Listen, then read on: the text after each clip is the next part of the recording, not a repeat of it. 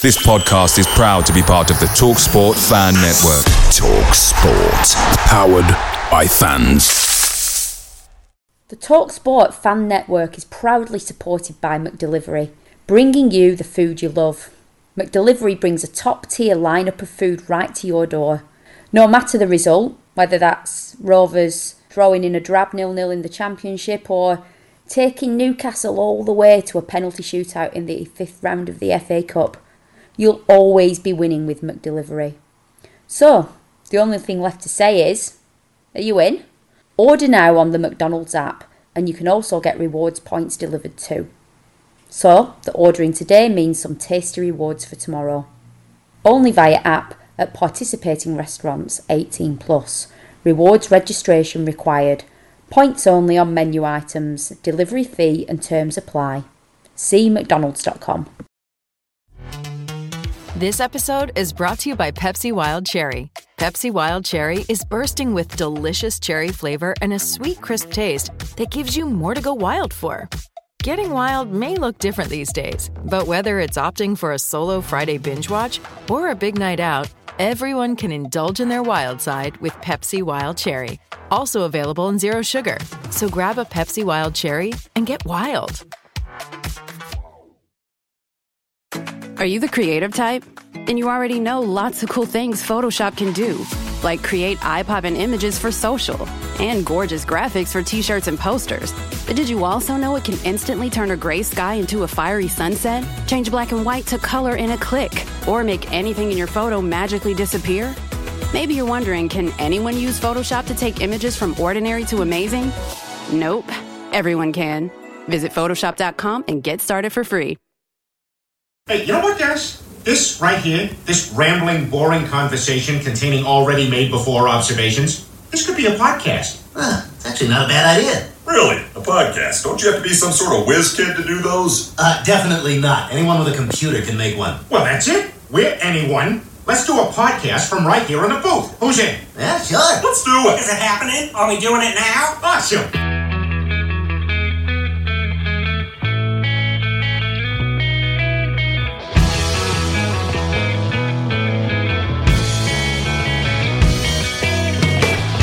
Welcome to another episode of the BRFCS podcast. Three-parter for you this time round. In part one, we'll be talking to Andy Bayes from BBC Radio Lancashire, and we'll also have a little chat with Rovers legend Colin Hendry. They'll be telling us all about a fantastic charity match that's due to take place next year.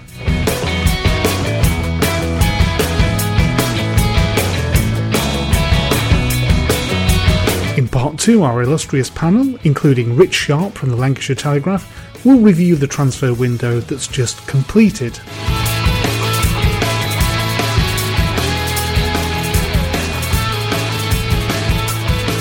And in part three, we'll pick up once more with Rovers Analytics' Joe Harvey, and he'll be talking about possession. And we can learn just how important a factor that is in predicting Rovers results.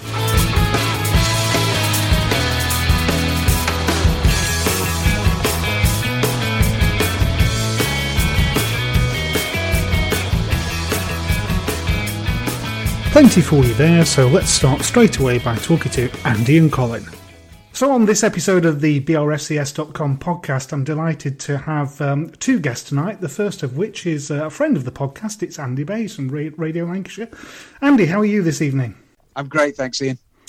Uh, I saw on your Twitter feed yesterday something which uh, piqued my interest, which was uh, regarding um, your good friend, well, our good friend, I guess, Lenny Johnrose as well. We're not in the habit of previewing a football match in advance, let alone six or seven months in advance. But for this, we'll make an exception because it's such a good cause. There's something going on at Bamber Bridge next year. Would you like to tell us what we've got in store? Yes, Sunday the 16th of May at uh, Bamber Bridge. It's Lens 11, of which there will be a lot more than 11 of us, hopefully, uh, against Hollyoaks, um, who are a very competitive group of lads who, who play football. And uh, Lens 11, the, the management team will be Tony Parkes and uh, Steve Elliott, uh, two people who, who we know very well who um, sadly have dementia. Um, and um, the day will will be to raise money for the Len Johnrose Trust, the East Lancashire Hospice, and Sporting Memories. So that they're three causes close to the heart of, of, of me and so many others who are taking part in the day. And there's some wonderful, wonderful legends of football going to be taking part on the day, which I, I cannot wait. The, I've looked at the uh, the I suppose it's the very tentative team sheet that, that you tweeted yesterday. Uh, the the number six. What what can you tell me about him? Well, I can tell you that he's a big defender who will be lining up alongside two other big defenders wearing four and five, Samba and Hendry. Um, I, I, think both of them have got at least a foot on me. Um, so uh, there, there, might well be some free kick routines where I can get on the shoulders of, of one or perhaps both. L- literally standing on the shoulders of giants, then is that the idea? Absolutely, yeah.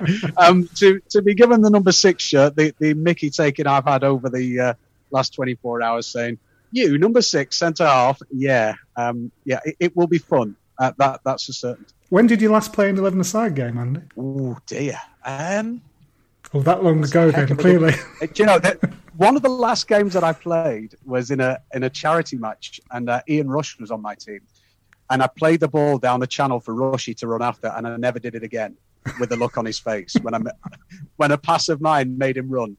Uh, so um, I I am happily retired from playing most forms of football. Okay. Uh, but for any sort of charitable cause, um, I'm more than happy to uh, uh put a kit on and then uh, be in the bar with them all after. That's very selfless of you. So, alongside, you've got someone who's uh, going to be your bodyguard, as we sort of said. And it's my very, very special, very great pleasure to welcome Colin Hendry. How are you, Colin? Evening.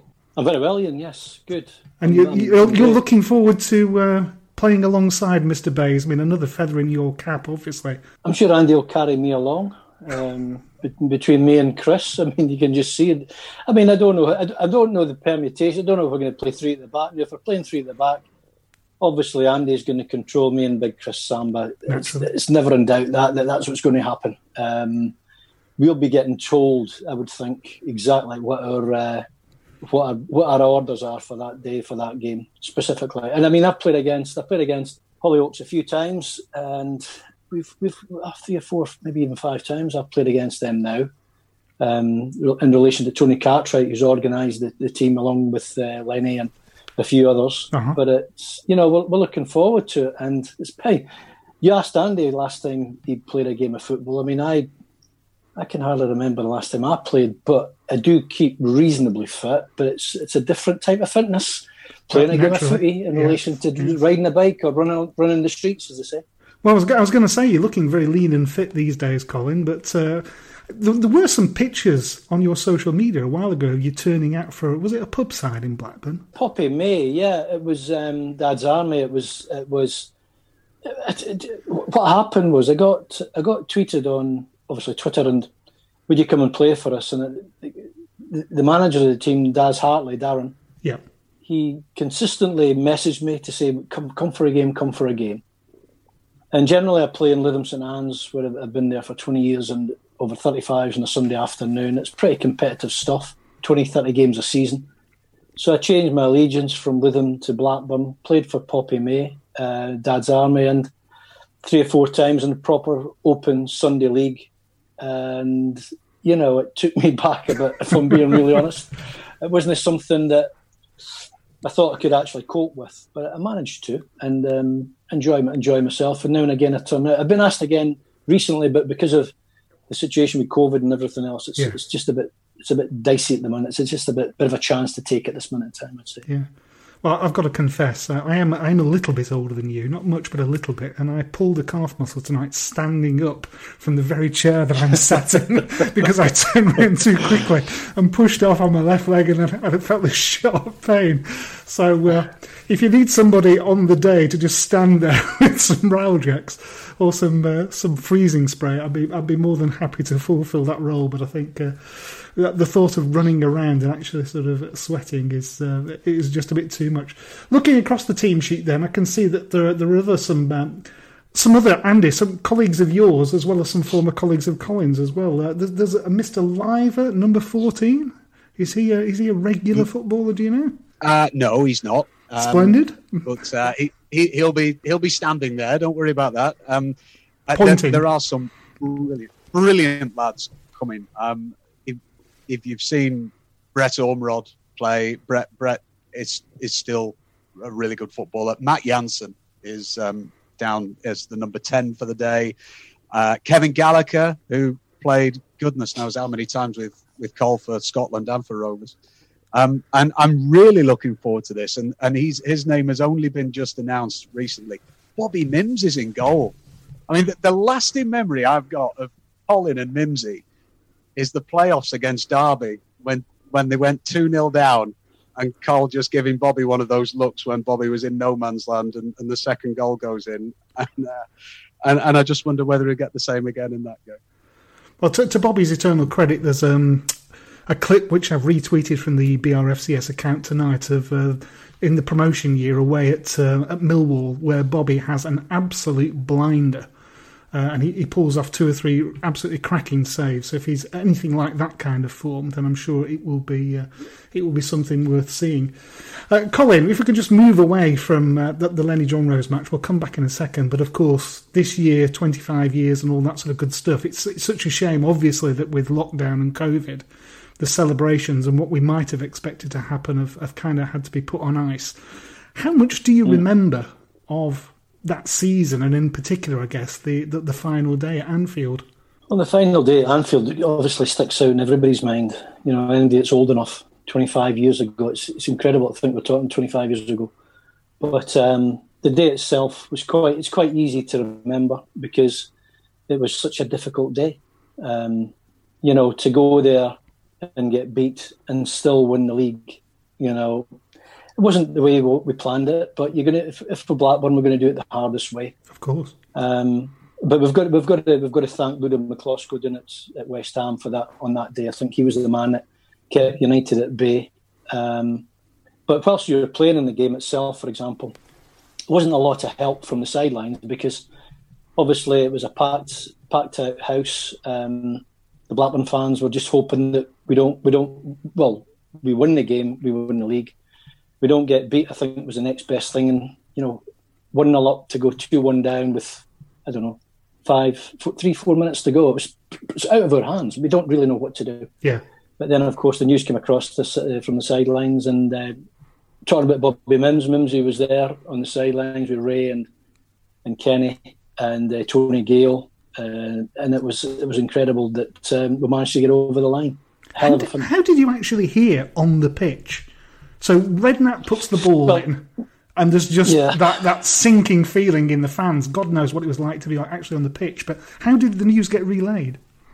Yeah, we, we didn't really know what to do. To be fair, at that point, the only thing that that was, will never ever leave me is when Chris Sutton jumped on Alan Shearer to celebrate whilst the game was going on.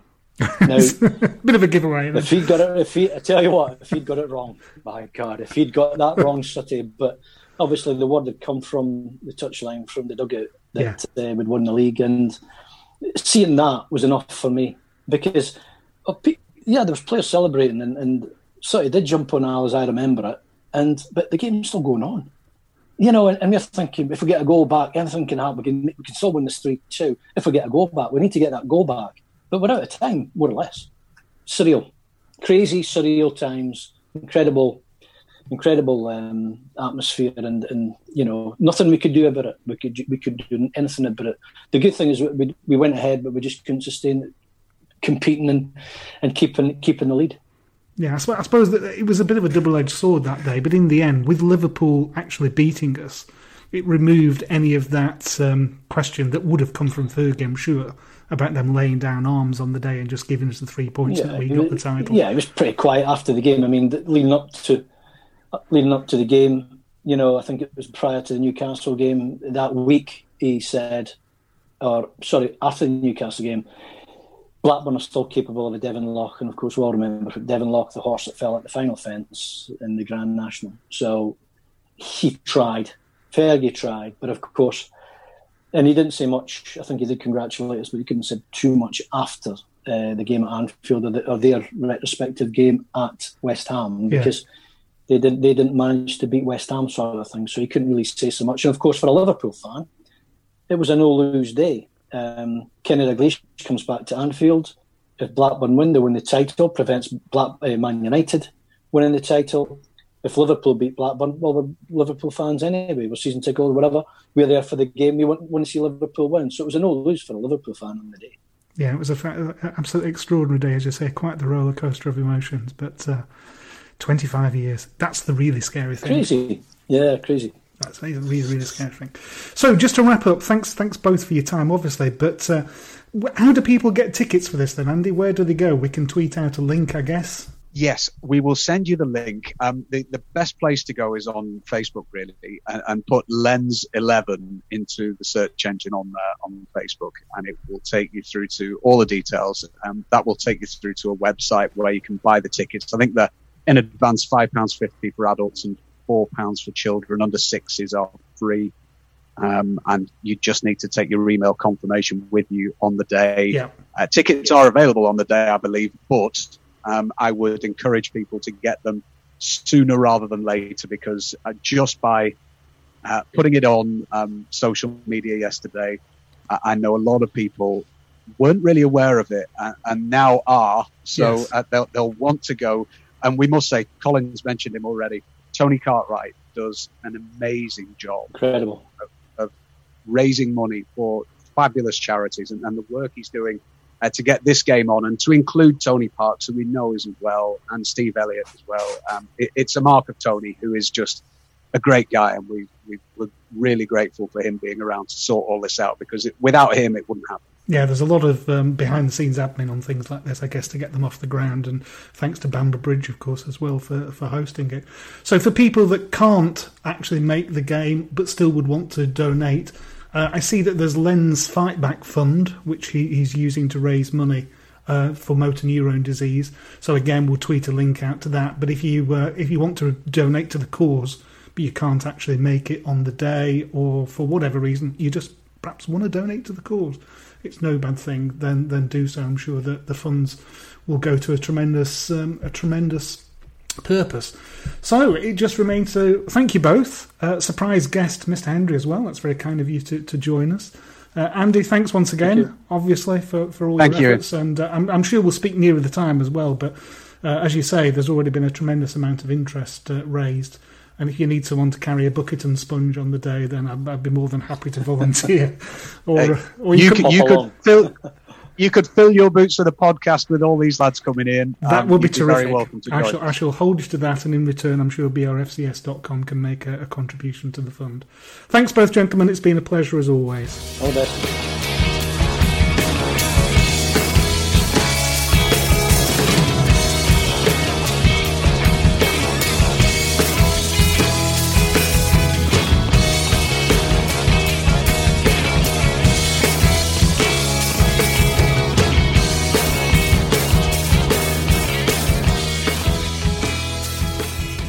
I'm Matt Hall, and you might know me from such works as the audiobook of Matt Jansen's autobiography. But this is the BRFCS podcast. So that was the transfer window that was. I think we saw a lot more activity than perhaps we expected, and so we thought it would be good to try and chew the cud and sort of reflect on what's happened and what that might mean for Rovers' season. And I'm delighted to be joined tonight by an esteemed panel, including our good friend Rich Sharpe from the um, Lancashire Telegraph, uh, stalwart of the pod, that's my standard introduction now. Linz is uh, is with us again. Uh, Mr. Delap, live from Hillsborough, but not from Sainsbury's, thankfully. And we have Louis G back with us again. Uh, as himself, he's not in character this time to discuss all things Rovers. So let's get straight into it then. And Rich, the European deadline has passed. When the European one finished, I think the general feeling was that Rovers have perhaps decided not to participate in this transfer window. How unexpected was it then over the last week of the domestic window? Um, I think the European passing one wasn't too much of a surprise with the way things were going. From conversations at the club, I think the goalkeeping situation was always going to be resolved with the overseas goalkeeper, uh, given the work that they'd done with that. Always thought the majority of the other positions would be through domestic signings, which obviously you got that extra 10 days to do. So Stergiakis came out of absolutely nowhere. I'll, I'll admit to that. I'd had no idea about that one. And I think from the conversations since, I think it was just something that fell into the lap. It ticked a few boxes and was a very cheap option. Uh, having not done a great deal about him, I thought that might be it for the goalkeeper department, but I think it soon became clear that they were going to look for another. Always thought a left back was coming in, a central midfielder as well. I'd always I'd always been told that was another one. So for me, the only the bonus ball was Harvey Elliott really, and the, the extra added goalkeeper. I always did think they would bring in a left back and a central midfielder once the European window had closed. So is Stergiakis truly a result of the European scouting network, or do you think there's agent activity involved there? No, well, I think they'd done so much work when Raya left. I think the plan then was to always go down the overseas route. I think they saw value uh, in bringing goalkeepers in from overseas. But whenever you've not got one over the line, I think that's what made it difficult to try and get some deals deals done. I think they were just waiting for for one to get done. So they've they've done a lot of work around it. The way these things come about, there'll have been some conversations and some reason that he's come on the radar. And at the end of the day, he's a 21 year old who's signed for nothing. Yeah. Who can only improve and can only bring extra value. So I think they saw it as a bit of a, a shot to nothing with him, really, and we'll, we'll see how he goes. A worthwhile punt indeed. Harvey Elliott, as you say, but are, are Rovers and, and, Liverpool now sort of like best buddies? It seems that since we played that friendly with them, that Klopp and Mowbray are. Uh, well, that Mowbray's changed his style of play almost like to try and mimic Liverpool. Yeah, I mean, I, I did just to put on record, really nice guy. I mean, it's everyone thinks speaking to the press and speaking football's easy, but I've spoken to a lot of footballers who've not been able to handle the press like a 17 year old lad was able to do um, this week. He, he, was very impressive, uh, spoke really well. The stuff about playing like Liverpool and style of play is it's a nice line, isn't it?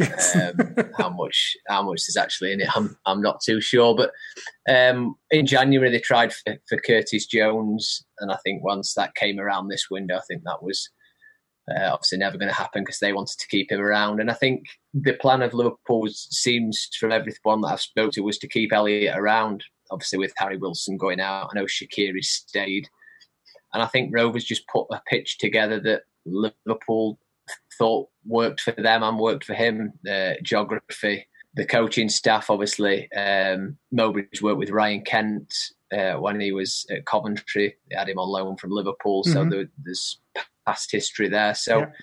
and I, I, think that one just just came together really. Um, it was a surprise that it did come about. But I think it was a a nice surprise, really, and um, one that just he was probably the most exciting one for your Certainly. social media numbers and yeah, your chatter yeah. uh, and the word that gets around. Tied up a, a busy deadline day and a, and a good window. I presume we're not paying for him the amounts of money that Cardiff City are paying for Harry Wilson. No. Um, so I've obviously read a lot of stories about Liverpool and clauses that they put into into deals fines is probably the wrong word, but um, payments that you have to make if if you don't keep your end of the bargain. Knowing Tony Mowbray, that won't be happening at Rovers. They won't. He wouldn't allow for anything like that to be dictated to who plays in his team, uh, and he pretty much said as much without saying that in yeah. uh, in today's press conference. So I don't like to talk about wages, but he's on he's on a good wage for a 17 year old. Rovers will be paying paying their percentage, but I think he's gone with the blessing of Liverpool, and he's wanted to come and he had the decision of where to go. And the, I think the fact he's picked over speaks volumes for uh, for the work they're doing behind the scenes. Well, it's good for him that he wants to he wants to fight for a place in a team and learn by playing, which I think. There, there, you know, the temptation to perhaps just sit back and, and draw the wages and play the occasional League Cup tie and come on as an 80th minute sub. It's nice to see that he uh, he wants to do all that. How's all this been funded then, Richard? Because we've got no money and we've had no gate since February the one thing that I think really threw me in everything. So everything was running to fairly kind of being what I'd been told behind the scenes. And then he did, nobody did the press after the Wycombe game and just came out and it was like, and that's where Beezy mentioned Ryan Manning, which I was always told there was never going to be a, a seven figure signing, which is why initially I thought, hmm, wonder whether Kipre, and then Kipre came on the scene about 900 grand. So I thought, well, there's, there's that there But when when he said no to Ryan Manning and he was like, "We've got no money whatsoever. I'm not really keen on a on a left back. We've got other areas of the pitch." And I'm sat there thinking, "What? Like, where, where's this come from?" Uh, and he literally did use the words like, "We we have only money for two or three loans." But I guess at the end of the day, they spent 450 grand on Kaminski. They spent a couple of hundred grand on Aynsley Pears.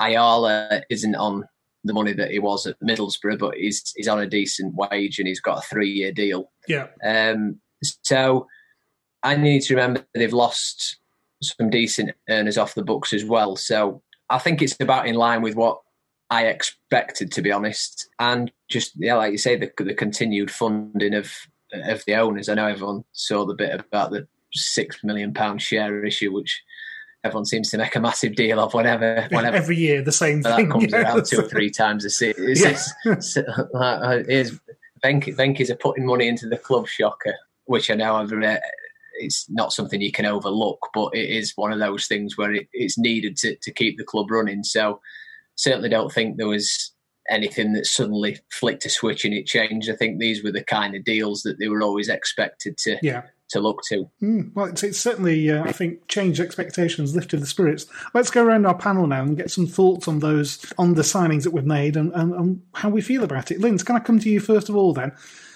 How effective do you think the recruitment has been? What to, to what extent do you think it's plugged the gaps? Um, I think they've done the best with the limited resources that they've got, to be honest, and sort of stepping away from the practicalities of it. Wasn't it just lovely to have a day where we all enjoyed ourselves? Like, I got no work done. I don't know about anybody else, but I was just constantly on Twitter or checking what was happening. And like the ridiculous rumours that you hear and think, no, not a chance, were actually coming true because I saw Harvey Elliott floating around and thought, never. And then suddenly, there he was holding up Trav's shirt, which was all a bit bizarre. But you know how very Rovers to announce Harvey Elliott holding Lewis Travis's shirt. I suppose the club shop isn't open yet, is it? So I don't know whether they can get one printed. Don't get me started on shirts again, Ian. We'll be here all day. Don't get me started. Um, I think they've done really well, and I think they they announced it well. I thought the social media team were, were quite funny and quite engaging. I think they've made the best of it since. I actually pretended to do some research and watch some of the stuff that they've put out before I came on here, and yeah, I think it's just created a a nice buzz and the two very obvious positions that we needed in a goalkeeper and a left back, they've exceeded what I thought they would bring, to be honest. So yeah, I'm fairly happy. Good stuff, Mike. What what have you heard about the uh, the signings that were brought in then, and what, what's your what's it done to your state of mind and expectations for this season? You're always positive, anyways. Yeah, tricky, really. You don't want to delve into my state of mind. That's an ugly little door to open, to be honest. And in terms of recruitment, it, obviously it sounds almost a bit, you know, of a, a cop out to say, but until we signed him, I had no idea what a Tom Trybull was. Um, so, you know, we've got to look at it like he could be amazing, he could be somewhere in the middle or something. So it's genuinely hard to say with half of them. The one thing I've been particularly pleased with is it what this summer's demonstrated or this transfer window's demonstrated is there's a, lot more going on behind the scenes at Rovers, and I think a lot of fans give it credit for. It's almost like we just run over to Middlesbrough and sign someone who's been released, and then occasionally we just bring someone in and loan. Other than that, we just bundle out loads of excuses. What we've seen this time round, of course, is we've gone into Europe, picked up some good value signings. We'll come on to him later, but I think that uh, Kaminski in goal looks absolutely smashing for the money that we've spent on him, and also as well the fact that Mowbray's gone out there, or the transfer team have gone out there and physically rung up Liverpool, which was a great little visual in my head, and pitched to, to bring a player in, and they weren't that keen on loading him out in the first place. It shows how proactive the club's been in, in quite tricky times, and proof will be in the pudding. But all the summer signings they've made, I've looked down the list and I can't really see an, an alarming signing, which is quite strange for us as well. Yes, it is. It's a, a rare state of positivity. What could possibly go wrong? Well, we're playing Watford tomorrow, so we'll hold that thought. Louis, you're a student, so of course you have nothing better to do all day than sort of go on Transfermarkt and do loads of research and read back copies of 442. So I'm expecting you to give us the full autobiographical detail of all the seven players we brought in. Who caught your eye? I'd say Douglas from Leeds, especially. But that is just because of, uh, like I said in last, last podcast, my, one of my very good friends is a Leeds fan.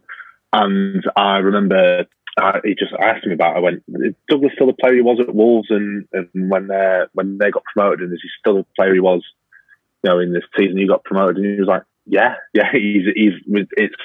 Yeah, I think he's one of them at Leeds. He's a bit of a cult hero, but wasn't isn't good enough for the for the top flight. Quite quite annoyed that one of you know one of his favourite players has come towards Barry Douglas. Very very sort of excited to see him and Kaminski with the value like he looks he looks fantastic already. Again with the money we've spent on him and and Dolan again. I, I was uh, was praising him last podcast as well. He looks fantastic so far for such a young lad, and who who expected uh, Tyrhys Dolan to what he played every single game I think so far this season, or maybe every single game but one. Who who expected that from this young lad who's you know been released from Preston's academy? Yeah, uh, who, who expected that? And I'm just uh, I, I was quite disappointed. Not disappointed. My, my expectations weren't that high when the European deadline passed. I wasn't I wasn't too disappointed, but I was thinking I think we're lacking a few players here. I think I think we're just a little bit short if we if you know the talk of the past couple of seasons of you know oh we need to get top six we're going to be getting top six we're looking to get top six. I thought we were a bit short, and then then like like Lynn said, it was having basically the day off scrolling through Twitter and looking at all these fantastic signings. Well, what we hopefully uh, are going to be uh, hope, hopefully going to be fantastic signings. So one of the challenges, I guess, is is how do you integrate all those players into the side? Rich, I don't know whether you've seen or, or heard um, Tony on Radio Lancashire earlier. He was he's basically structuring expectations amongst the fans by sort of saying things like they, uh, you know, well they've got to watch all the videos and they've got to learn all the defensive drills and you're not going to throw them all in. It's just so typical of Tony Mowbray that he gets the fans all excited and then would refuse to play any of these players.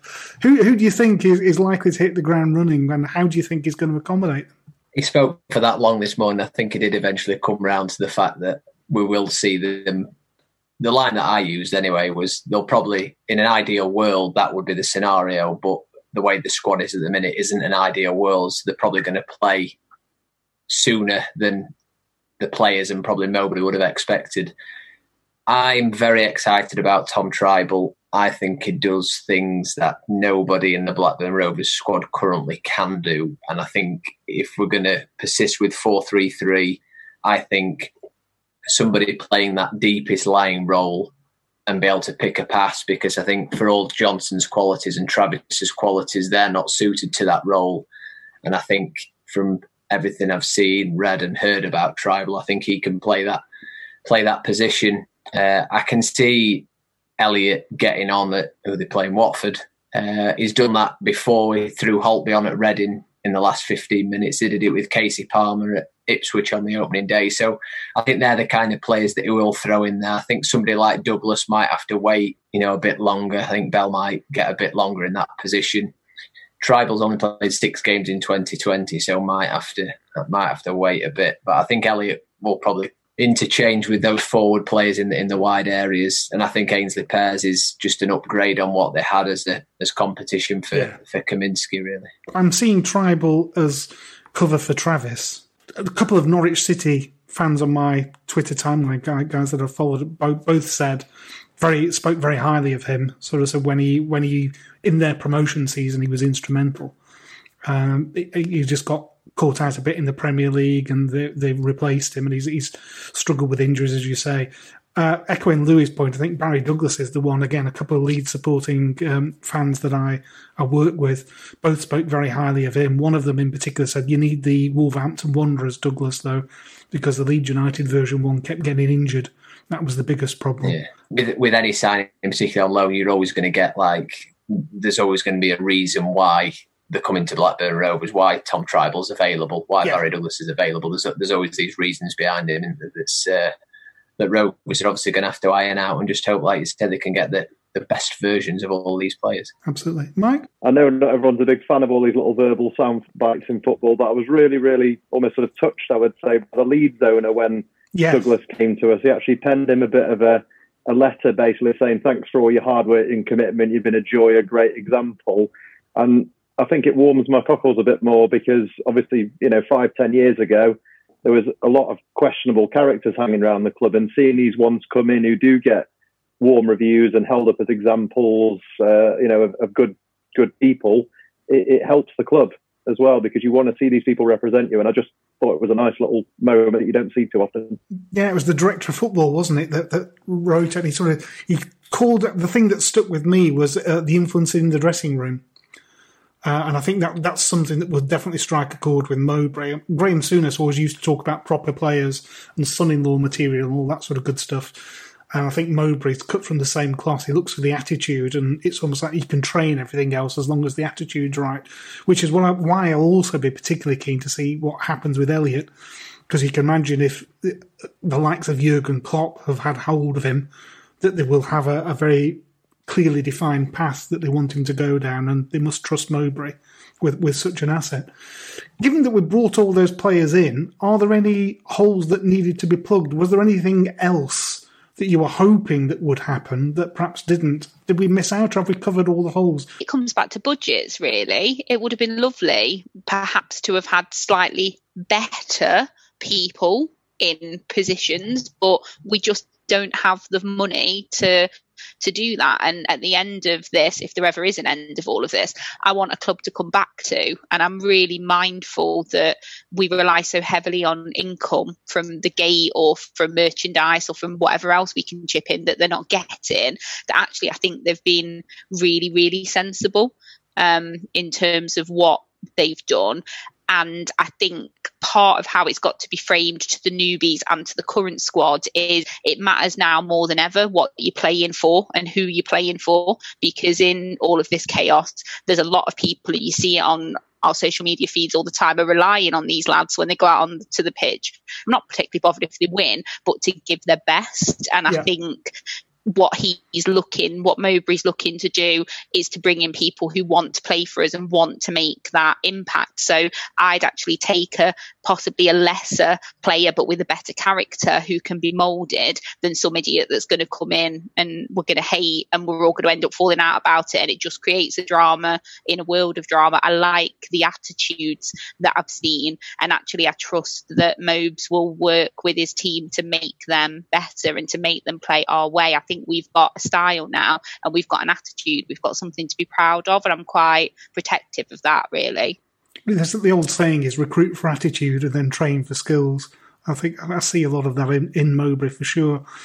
Uh, Louis, what, what do you think will be the impact on the existing squad players then? Who are you expecting to respond to the stimulus of these new players coming in? The, these lads already seem such a tight knit group. Seems so like they they just seem like good mates. Like it's you know it's we've we've all worked in these places where you know you, you work and you don't really get on with a lot of people, and it's a bit of a bit of a bore. That seemed what it was like a few years ago, and now you know obviously ironically since we went down, since Mowbray came in, since we sort of had that fantastic season in League One, that everyone's everyone seems to be mates, everyone seems to be getting along, and it just seems like I think if anything, it will hopefully help these players who are coming in uh, to improve. And if if I may speak on Elliott for a second, but he seems like such a positive influence. Well, he is such a positive influence on the team and on the club. So hopefully, it's again, it's these young lads, Harvey Elliott, for example, who, like you say, Klopp has obviously got a very he's got a path set out for him already. That um, the, the you know the Elliott Bennett's of the of the club coming and put put his arm around the shoulder and go, you know what, mate, this is this is how we do it here. I feel like our the players we've got will have a better effect on the players coming in. Yeah. If you get what I mean. Obviously, maybe with the, the, the promotion winningness of of Douglas in Trybull, maybe that'll be hope. Well, hopefully that'll be a positive influence. But like I say, the, the players at the squad already will hopefully have a, a, fantastic effect on the players coming, get them into that sort of Rovers Rovers mentality, as it were. In there, it's, it's certainly good experience to have in the squad. I think people who've won promotion before from this division. Mm-hmm. I don't think that that does any harm whatsoever. I think it, that that mm. experience in the dressing room is is really really vital. The two players that sort of spring to mind when you say about who's going to fear about losing the place are going to be um, Derek Williams and Amari Bell.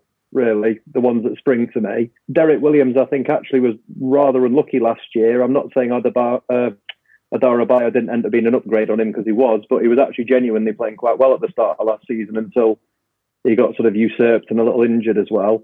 And there's very much the risk of that happening again now that Ayala and Lenihan are looking towards obviously forging a bit of a partnership. And you've already seen with Amari Bell at left back as well. Obviously, Douglas has come in to compete with him, and you would expect him in time to, you know, sort of take over the role more permanently. But last few weeks, Bell's responded. I think, uh, you know, he's always been a bit of a divisive player and realistically, looking at him physically and what he's capable of, with a bit more confidence, there's no reason he actually couldn't have or can't be a Premier League left back. Mm. It just seems to he just seems to not quite have it in the head of times, and he does frustrate. But last couple of weeks, he's he's really responded. He's played quite well. It's going to be interesting to see when he, when he yeah, his place genuinely comes under threat, I guess. But he, he has been putting some form together.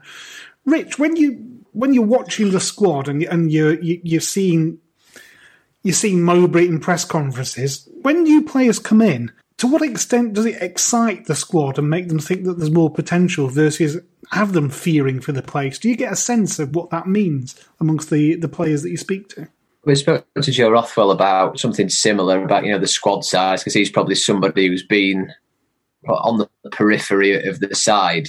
And I think probably a couple of weeks ago, you always felt you were one injury away from you know getting getting into the side. So whether now that changes, where you think, oh, like I've, I've got to get through a, a, a couple, but then on the other side, there's the complacency thing of, you know, do you just drift through a season if you've if you've got nobody competing for your for your place? So it, there are interesting dynamics. I think I think it does help everybody though to, to bring in fresh faces. I think you could see the players will be lifted by uh, by those who've come in. You, Mowbray was saying today about the training the last couple of days has just really got up a notch because of these players that have come in. This is he's saying the players who were already at the squad want to show yeah. Harvey Elliott, Trybull, Douglas how good a players they are. So. Yeah. You'd like to think from that point of view that it will it will push a few onto um, onto new levels. One one player that we haven't talked about yet that isn't a signing, but of course will be touted as being like a new signing. Where does Bradley Dack fit in, Rich? So I can't I can't do this question. It really really gets to me. I like it's as if like with uh, this is me you know, we, we were talking about what player um, have we probably not got. I think you'd say to everybody, who would you bring back? You'd bring back Jordan Rhodes, who's going to guarantee you 20 goals. I think you look at this team now and you desperately need. We talked when I was last time, we talked about not bringing a forward in. Yeah. You need to share your 70 goals. You need probably 50 plus to come from Brereton, Armstrong, Gallagher, and Dack back into that. If he comes back anything like the Bradley Dack that we've seen, he's not he's not one of those players that you need to build your around your side around because he's not a luxury player. As I Tugay's my favourite footballer ever, but you needed to make allowances for Tugay and that he could do certain things and needed to do other thing other people to do things for him. Dack was pressing down and closing down long before it became yeah pressing. Like he, yeah. he did it all himself. So Dack will find a way into the team and it'll just fit naturally from what from what they're trying to do. I looked at Corey Evans the other day. I'm a big Corey Evans fan. I don't think in a midfield three playing the wide left is getting the best out of Corey Evans. No. I think he'd have to play playing a two, um, and you mix things around. So the, the way the games are going to come, if Dack's got another month before he's back, and then it's probably going to take him another couple of weeks to get back into this side. So see where see where they are now. There might be players that are excelling I think the wide positions are probably up for debate. Could they look to go three at the back and then you're changing it up again? So there's so many ways to to get Dack in this team, but he's he's got to be in the team because he's the most natural goal scorer at the club. Is Bradley Dack? He gets yeah. he gets in the team. I've not answered the question of where I put him in, but he, it's it's not to me, but he get he gets in the team. Oh, yeah, I think you're absolutely right.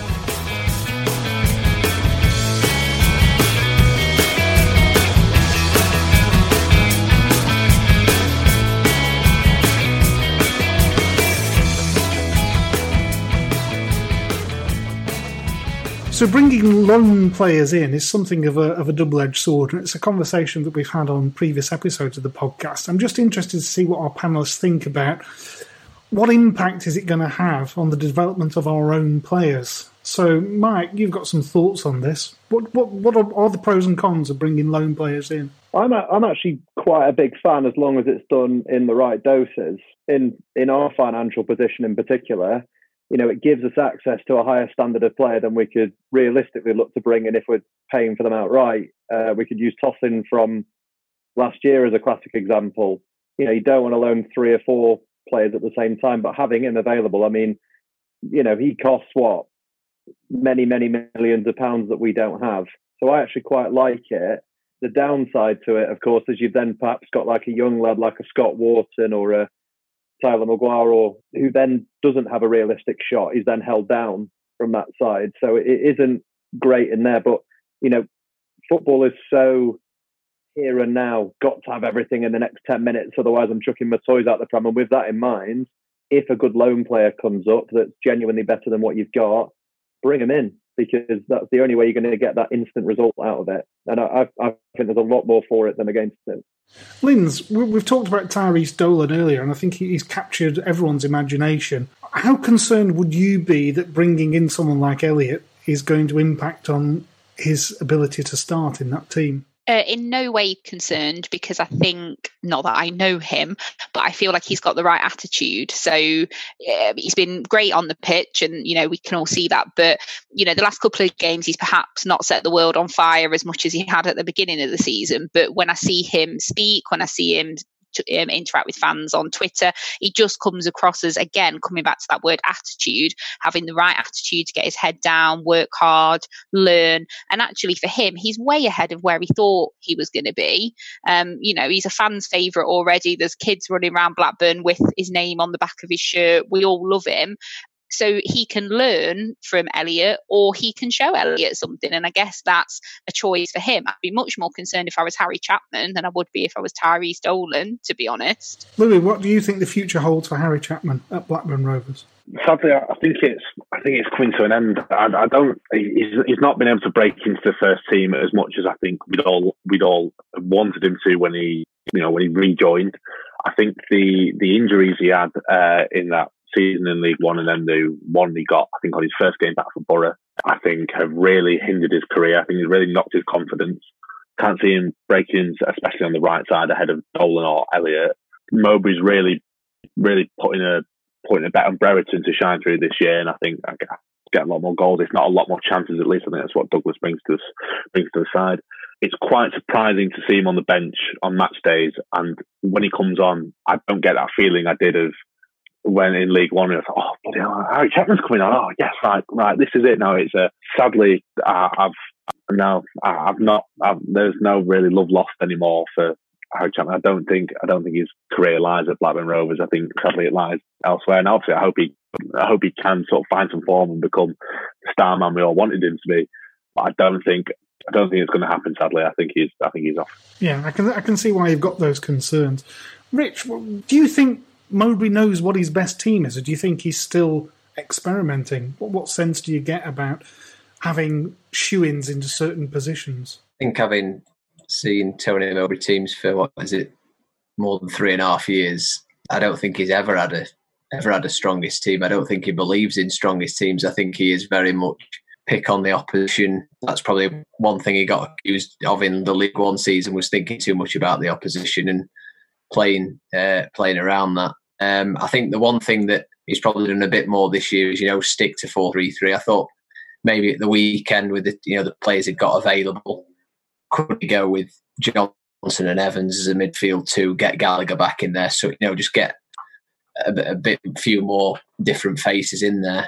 So yeah, I think it worked, particularly with the games as well. I mean, there's seven games between the October and November international breaks. You look at the schedule that's coming up. I don't think we're going to see any team in the division name unchanged team after unchanged team. And I think that's probably why these additions really come in to really boost the squad out because I think uh, there's probably looking at the championship, it's going to be an open division. It could come down to something as simple as who's going to be able to last the course with with the players. I mean, you think that Rose have got a strong squad, but then you look at the weekend. Brennan was drafted in on the bench.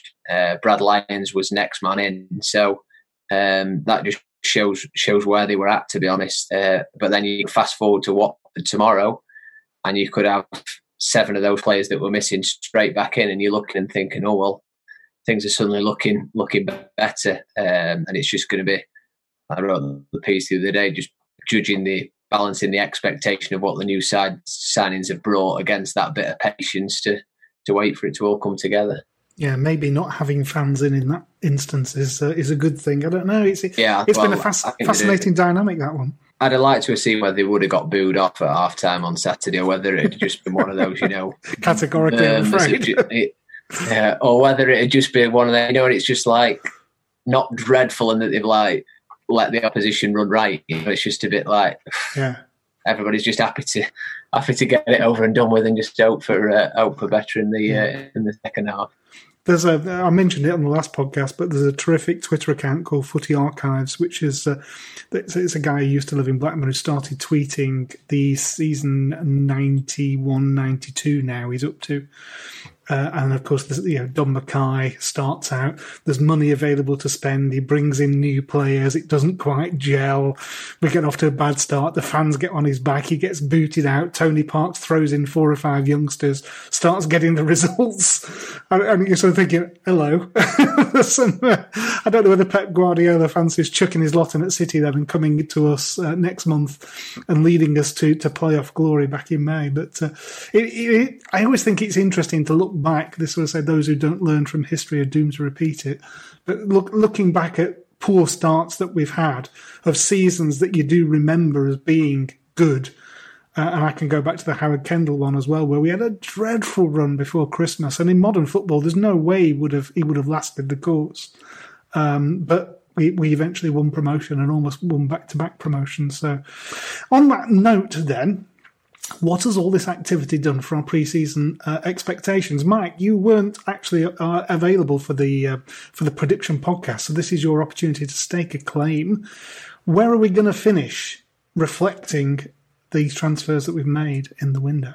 Just first, really. You know, that's uh, you know, I'm joking. Um, it's uh, I'd sort of said last year 12th, and and funny enough, I was going to say the same this time. But I'd say in light of what we saw on Friday, it's perhaps just raised expectations a little bit. From there, I'd, I'd maybe stick my flag in something like ninth now, that sort of thing. I, I, I think I think we're still going to struggle in games like the ones we've seen the last two home games, where you know we don't have a lot of variety to the attacking play. Maybe Harvey Elliott can help out with that, but there's still little bits where we're just a bit reliant on Armstrong's pace over the top and then just randomly chucking balls into the box and hoping a midget on the other end nods it in or Brereton's still standing upright. the one thing that also has helped in terms of raising expectations I'm really, really enthused by how the defence is looking since it's sort of come together a little bit. And I've specifically requested this little slot about Thomas Kaminski. I expect some background music to be put in in the post edit as well. But you know, our tune theme. Yeah, and, and it could all fall flat. Rich, I can see staring with both his eyeballs at me, saying, "Don't you dare jinx this." Got the makings of an absolutely smashing goalkeeper, and for whatever we've paid for him, he looks an absolute class act. Confidence, you know, just radiates it. And uh, i am ready for my Twitter account tomorrow when he bundles one over our line in the. I just, say my, my, my, phone's ringing here. It, it, it's fate. They, they, want to speak to you. Yeah, something about yeah, being well, tempted. This, this, is it. And you know, I'm a known jinxer as well, so I'll take it. Give me what you got tomorrow. It's fine. But you know, I, so you're saying nine to tenth? Is, is that what I got from you there? I've got first, ninth, or twelfth, so any of those things count. Okay, I'll play right, them all. okay. Fine. Yeah. Louis, do you want to upgrade your prediction? I do ever so slightly though, because I think I think I said uh, like between sort of seventh and tenth. However, not just like slightly missing out, not just like oh god, heartbreak on the final day. I think I was like, oh no, our spirits will have been crushed. The season a is, long is time over before, before we get to the last weekend. Yeah, I, I'm again. I'm, I'm a sucker for a, a romantic football story as long as it involves Blackburn Rovers and nobody else. I think we've got to we've got to push for that top six. I, I don't think we'll make it. I, again, I th- but I think we'll fall slightly short of it. Yeah. But it's it, it, you know it's this is the this is the best time in since, since we've gone down essentially uh, since we've been relegated from Premier League. That is. Linz, are you upgrading your expectations? No, I'm sticking. With Sixth. Sixth, so in the playoffs. Yeah. Rich, are you prepared to nail your colours to the mast, or are you staying out of this debate, hovering above it? Uh, no, I'm currently staring at the league table and I'm thinking, out is the six better teams in the division. This is a big if, but if we get Bradley Dack that we've come to know and love, I think they'll finish in the top six. And I think there'd be no better time to go up and get the Premier League money than this season. And I think there's probably going to be a realization with everybody that this is a really open division. I think the three that have come down, I know tempting fate that Watford could put four or five past tomorrow, and I know they've kept hold of quite. I think that was a thing for the teams that have the teams that have come down have probably not really strengthened. They've just managed to keep hold of players Yeah. like Sarr.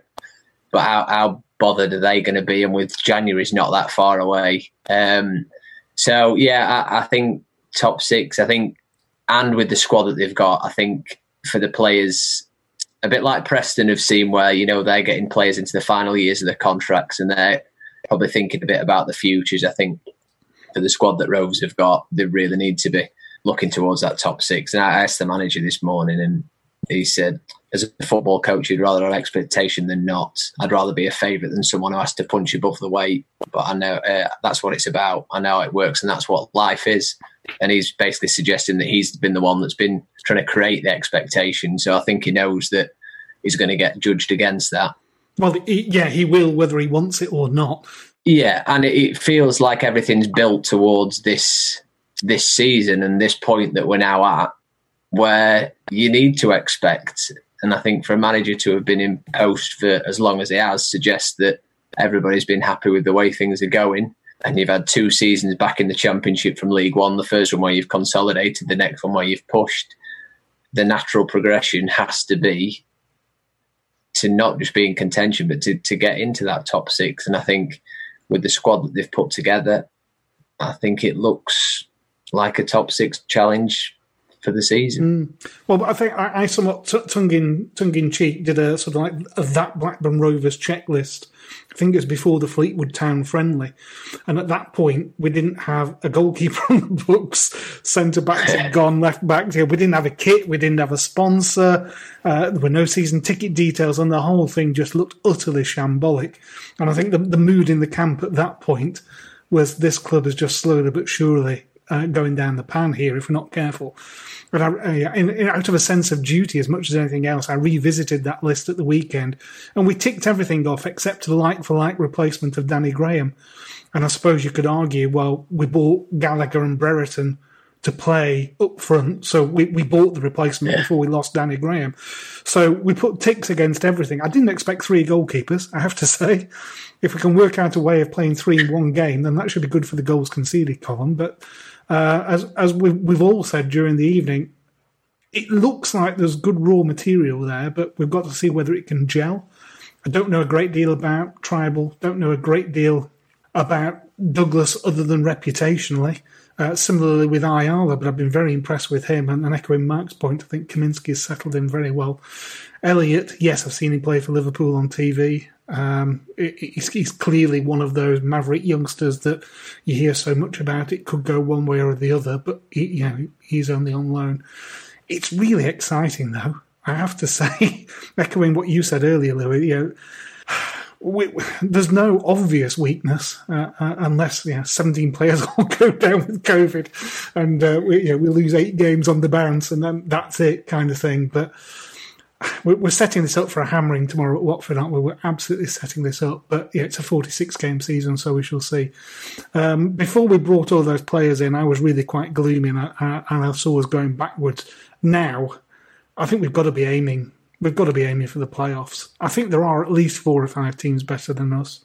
I think the three that came down, Brentford, I think will prove to be um, quite tr- tricky opponents. Um, dare I say it, I think Preston will probably have a decent season because I think they've got quite a settled side. It'd be nice to beat them in a derby as well. That's that's been long overdue. So on that basis, um, if it all comes good, that's great. We're either booking um, slots in front of the TV or slots in hotels, depending on what happens in May for the playoffs, perhaps. But if they don't, when when are we going to see the first Mowbray out hashtag? How much patience do we think the Rovers fans have got, Mike? Oh, I've got a lifetime's worth, mate. But um, you know, uh, I, I think realistically, and I'm more or less echoing what other people are saying, but you know, this is the season really where it's got to realistically look like, uh, you know, we're going to make the playoffs because I think we've had a few years, a couple of years back in the championship now. We're like, right, we've settled, established, we've added good players. It's got to come together at some point, and um, you know, we've had a, I would say realistically, if it's not looking like it's going to happen around December, January time, it's probably going to be about the cut-off point. I know that sounds a bit harsh almost to a certain extent, but you can't have that squad that we have together now. You look at it and think, well, you know, other fans are looking at our squad and the business we did at the end of the transfer window and thinking, wow, that's actually quite impressive. And it needs to translate into some results and fairly quickly. So I'd say if we hit January time and it's not looking likely, I can't see how the owners can turn around and, and, and say, yeah, we'll keep backing him with things because gotta it's got to come together at some point. And he's Yeah, had a four years slow to burn is a slow burn, but when you've you've plugged all the gaps, Yeah.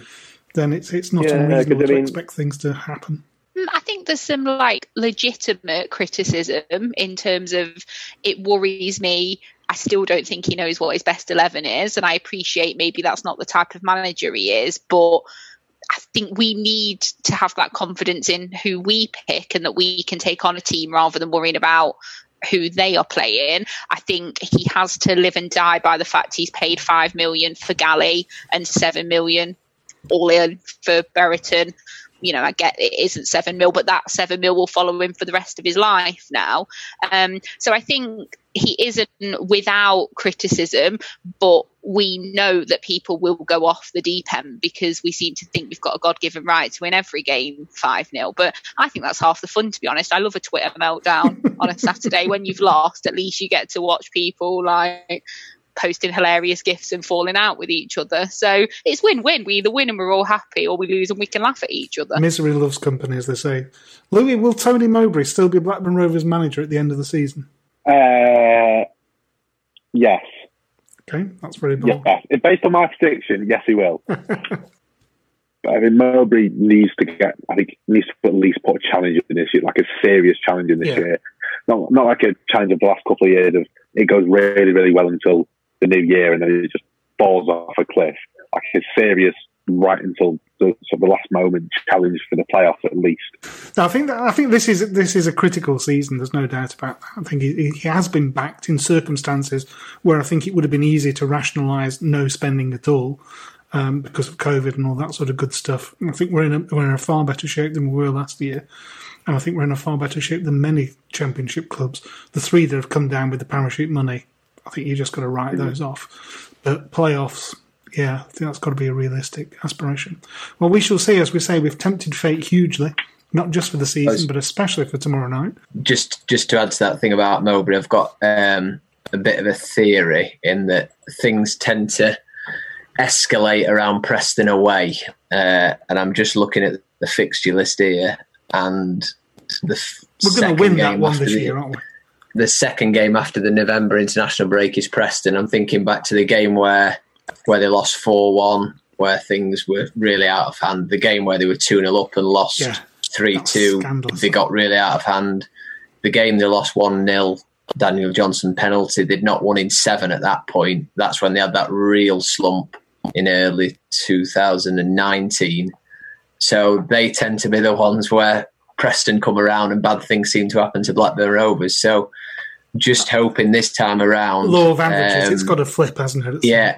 I'm hoping at the time I'm writing about Bradley Dack making a glorious return. They win at Luton on the back of the international break, and we're going to go to Preston actually put that right, rather than it being, oh, Mowbray's had 12 or 13 games into Yeah. this season, things aren't working. Uh, I think that could probably be a pivotal point. Um, and I'm just, yeah, I'm hoping my theory of uh, Preston putting the mockers on everything won't come uh, won't come right this time. Yeah, just I've- it's just ticked off in my head then when Rich said about Preston in November. After they lost to Preston last year, when uh, Galley scored twice and then they chucked it right at the end.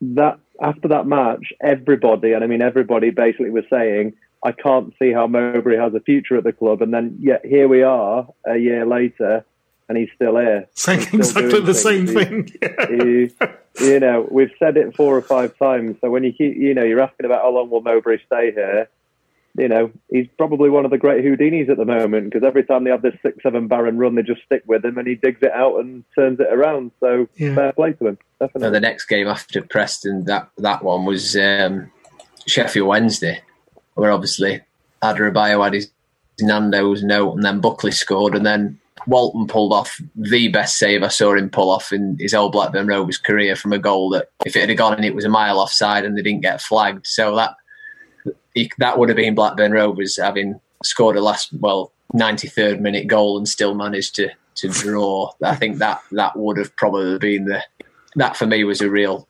turning point in Mowbray, as was the Barnsley one as well. I think when they beat Barnsley late on, they were Yeah, there, were- there were two that was the first game back after for us, and international. Yeah, I think I think and I think Mowbray did as well. He that if you talk to Mowbray about the point where he felt the fans had turned, that Barnsley game will Yeah. go down as his, his one. I think where he'll always look back on the. Like Barnsley away for uh, for Owen Coyle, if you remember. Oh, Yeah. The um, the you joke about that Barnsley game, by the way. I was sat with someone at Barnsley at home, and someone said like they look rubbish. They're just defending terrible. They're playing Brentford in midweek. They're going to get stuffed, and then they played Brentford three days later and absolutely walloped them off the park. It was like I was watching a different team. It was unreal. Fantastic. Listen, guys, I've taken enough of your time. I really, really appreciate it. So, uh, going around my Zoom window here, Mike, thanks as always for your contributions. Greatly welcomed. Louis, thanks for your help and contributions. That's terrific. Linz, once again, stalwart of the pod, as I say. Always, always nice to hear. And Rich, once more, uh, a degree of professionalism on the pod is always welcome, and you always provide it. So, thank you for that. Uh, notwithstanding your lack of preparation, people, I think you will, you will had secretly done some homework, and I think you'd secretly. I've been I've been busy today. It's press conference day, so still catching up from last Friday, which was just the most mental day. Uh, Absolutely.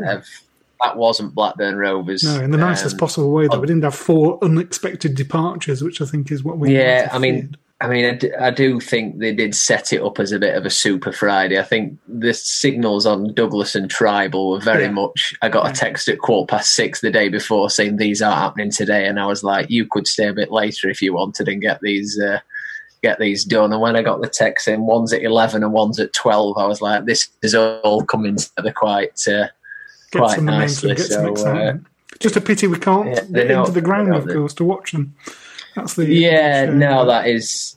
It, I mean, the hour you put the team news out, and the next hour is just horrendous. Like it is literally just sat waiting. and You're just like watching them warm up, and I think you just. I mean, to be fair, a lot of the time and you can't sit inside now. and There's no press room that's open, so you have to sit outside. So you can't even like watch the football that's going on. So that's it's it's awful. It's, it really is. This should be like there should have been the excitement on Saturday before the game Yeah. everybody coming talking about the signing. Yeah, it's quite. just dead. It, it's um, Twitter, yeah, Twitter really. has a place and, and all that sort of good stuff, but it's nothing like physically being there and meeting up in the pub beforehand and having those conversations. And uh, anyhow, that's a different conversation for a different day. Thanks once again. I really appreciate your help and contributions in putting this together. And um, we'll speak soon, I'm sure. Thanks, everyone.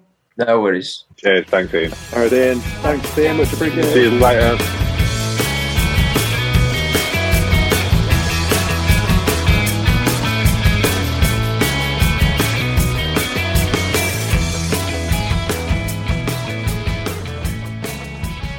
So it's my pleasure to welcome back once again uh, Joe Harvey from uh, Rovers Analytics. You can follow him on, is it at Analytics Rovers, Joe? Is that right on Twitter? That's the one, yeah.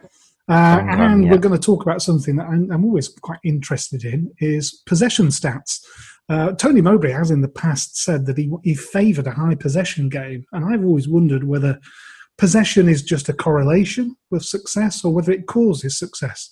And I've thrown this question out there, and Joe caught it and has run with it. And he's produced a graphic which he circulated on Twitter. So, Joe, tell us what does possession mean, and what does it matter for Rovers, and should we get excited about it? Um, I think possession is an interesting stat. Most people think high possession is good. Um, some people think loads of possession is really bad, and I think the true answer is that possession is massively variable. It's about what you do with the ball. It's about where that possession is. Is it passive? Are you looking threatening? Are you playing the ball in the final third? So possession's a really difficult statistic to measure on its own. Um, so what we've tried to do is um, measure possession against uh, wins, losses, and draws, so you can kind of get an idea as to whether there is a correlation or a causation, as you've said. So, um, what we've done is um, pinpointed um, all of Rover's results since the 22nd of October 2019 Mhm. to now, not including the Watford game, um, and kind of put them in a win, draw, and loss section. And then along the bottom on the other axis, um, you can see the percentage of possession that we had in the game. Now, firstly, obviously, people can check out that graphic. It's an interesting little look. Uh, but as you said, there's there's kind of no indication in there as to whether that's a something that's caused or or is a correlation. So, are we winning because the possession's lower or higher, or is the possession lower or higher because we're winning, etc., etc.? And that's something that's really difficult to judge. So, yeah, so what you can see on there really, and we'll start with losses. Um, our average possession over the last year in league games is 53.2% when we are losing games. Um, so we are actually having a lot of the ball, seemingly, when we lose. Whether there's a correlation between loss and possession or not, we don't know, but that's just a fact in front of us. Mm-hmm. Uh, draws, uh, 51.1%, so slightly less, but still a positive uh, possession. And then wins is at 50%, which still technically positive, but lowest of the three result types.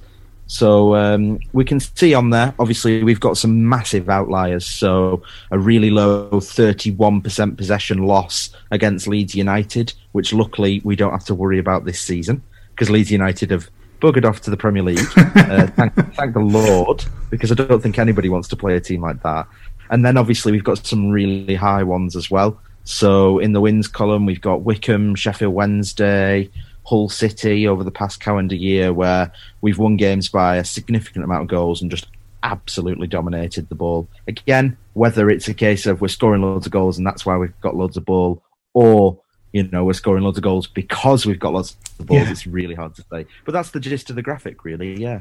Yeah, it, it, it did catch my attention to say because it, it is a bit of a bugbear of mine. Because when Mowbray stated he wanted lots of possession, it made out that he got players at his disposal, but, you know, like the, the, the total football side of, of Holland in 1974, which you're far too young to remember, but players that are interchangeable in lots of positions, and you, you know, you've got the ball and you're teasing the opposition. And all due respect to the squad that we've got, I don't think we're, we're that kind of team. And what this has borne out to me is the differences in the possession percentages between win, drawn, and loss are so small as to be almost negligible. And as you say, there's loads and loads of outliers um, in in each category. So it's almost like winning, drawing, or losing is a function of how much form you're in at the time and who you're playing. Well, who'd have thunk it? And then, of course, we had Wednesday, didn't we? We had loads of possession, we had loads of chances, but we lost. What what what do you know about our XG then in those games, Joe? Yeah, so XG, for those that don't know, is expected goals, and that's the calculation that everybody disputes. Uh, it basically takes into account the- distance from goal, the type of chance that's being created. You know, is it a header? Is it a weak foot shot? How far out are we? Where's the keeper? How many defenders are back? And it calculates a figure to say how much of an expected goal any given chance may be. Uh, and then they all get collated together for a final figure at the end of the game. So uh, against Watford, we had 67% possession, lost the game 3 1, and our expected goals was quite high at 2.63. Uh, so frustratingly, we scored well under half the goals we should have done in the game. Um, but we kind of talked a little bit on Twitter about how that's potentially because of the types of chances that you're creating. So when you've got 67% possession of the ball, the the indication is that you're having ball in the opposition half at least somewhat, um, and there's less space in behind. I think we saw against Derby County uh, when we had 36% possession and won the game 4 0. The types of chances that your Ben Brereton's and your Adam Armstrongs and your Joe Rothwells and your Tyrhys Dolans will put away are where they're running from deep um, and running with the ball at a defence that's tracking back because they've been caught out. Uh, and Watford showed their Premier League class for me. They didn't get caught out really. Uh, the Brereton goal, I think, had the lowest expected goals figure of any shot in the game. Um, interestingly, Ben Foster on his YouTube channel, which is really cool if you check it out, he claims that it was a big goalkeeping mistake um, and that he should have saved it. Um, but I think it was just a great shot. But we'll always dispute that. I think. I think it caught him out. Look, looking at it, I don't, Yeah, I I don't think think he so. expected a shot from that distance, Hmm. and with some justification given the form that he was in that night. Ben Brereton either. you may say that I couldn't possibly comment, but it was great to to see Brereton prepared to take it on. That's what that's what I took from that. I, I found it funny. He can't score from two yards, but he can score from twenty-five. But good for him. Great goal. Well, thirty goals a season from twenty five yards that'll do me. So obviously, in the last four games, we've kind of seen a continuation of what the original graphic that we're discussing uh, purports and puts forward. Derby County, which is a win, thirty-six percent possession. Cardiff, which was a boring nil-nil draw, we had 59% possession. Then we lost to Forest 1-0, we had 59% possession again. We lost to Watford 3-1, we had 67% possession. So right now this season, the trend is continuing. When teams let us have the ball, uh, we can't break them down. They stick 10 men behind us, Mm. they get a man sent off, they've got nine men behind us, uh, and we, we don't know what to do. I think we've definitely benefited from Holtby being back in the side. Uh, and I think that's why you can see the difference. An expected goals ratio of 0.6 against Nottingham Forest. Holtby then returns, and we're up to 2.63. I believe there's some causation there and not just correlation. Yeah. Uh, but again, that's up for debate, isn't it? Well, he created the penalty, didn't he? Which I suppose does a penalty have an XG of pretty close to one? I would have thought. Is it 0.8 for a penalty from memory? Difficult. Everybody decides differently. I think Right. the data we use is one. Some some people say differently. Some people don't give it anything at all unless they were taking a shot, depending on where the penalty is in the box. So yeah, think one is the is where we get our data from, but everybody disagrees on it. So Right. Difficult. So yeah, there's a, there's a, there's only one way it can go. If the the XG is one from the penalty spot, I guess, and you're going to miss some, so you're always going to be under, aren't you? You can't you can't score more than one goal with a penalty. Yeah, and I think he was always going to save it, wasn't he? He'd had such a good Oh, game, and he, and the yeah. net looked tiny as he was Yeah. stepping up to take it. I think we all knew, didn't we? Just yeah. It was just it, well, it's just one of those nights. It's one of those nights that you see as, as a football supporter. You'll see as a Rover supporter, we will say that we have more than our fair share of them. But I think that's just confirmation bias because we see more of our games. But let's just chalk it down to experience and hope that um, we get we get something better against Coventry on Saturday. Joe, thank you very much for that insight. As always, you're very welcome. And I know you're you're doing video shows, so you can see lots and lots of graphics with um, Andy Watson on the Rovers chat YouTube channel. Is that right? Yeah, and we've um, we're live streaming now post match. Uh, on Very YouTube brave. Twitter doing post match reviews. Very brave. We get live questions that put us on the spot, and I have to present myself because I'm on video. But yes, so check out all the stuff, and I really appreciate the platform. That's fantastic. Thanks once again, Joe, and we'll speak to you again in the future. I'm sure. Cool. Thanks for that.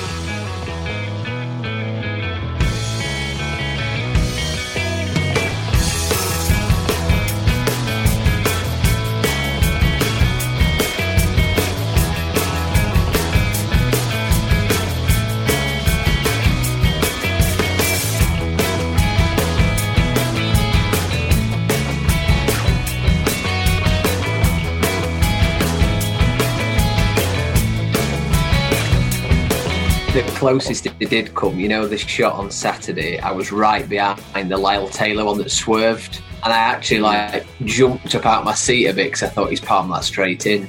Because that is one of his traits. He is very good at not. I'm just going to do this tomorrow, but not palming it straight back into the danger area. He, he does. Uh, he does. Uh, he does knock it away from goal, but that that one did have me. Uh, did have me jumping a bit.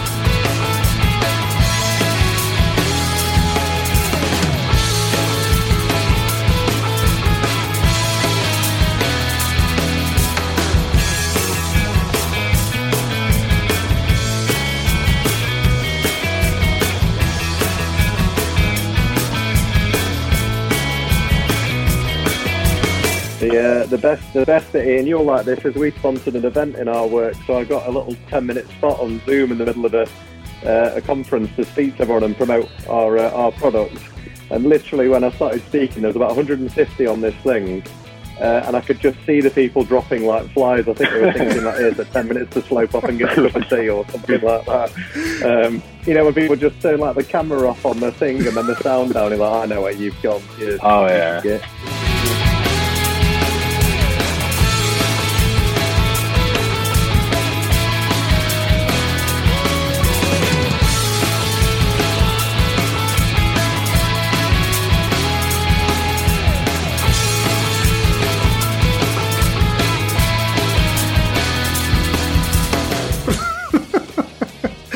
The other thing that I've got to be very wary of is reflection in the glasses.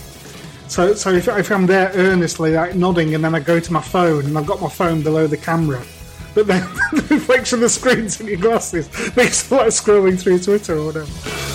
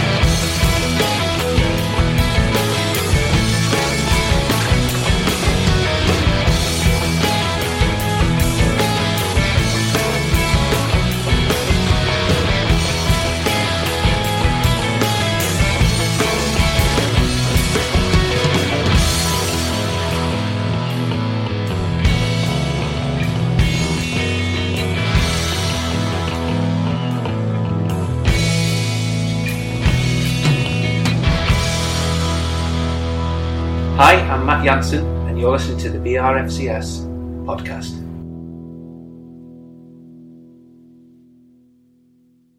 Sports Social Podcast Network.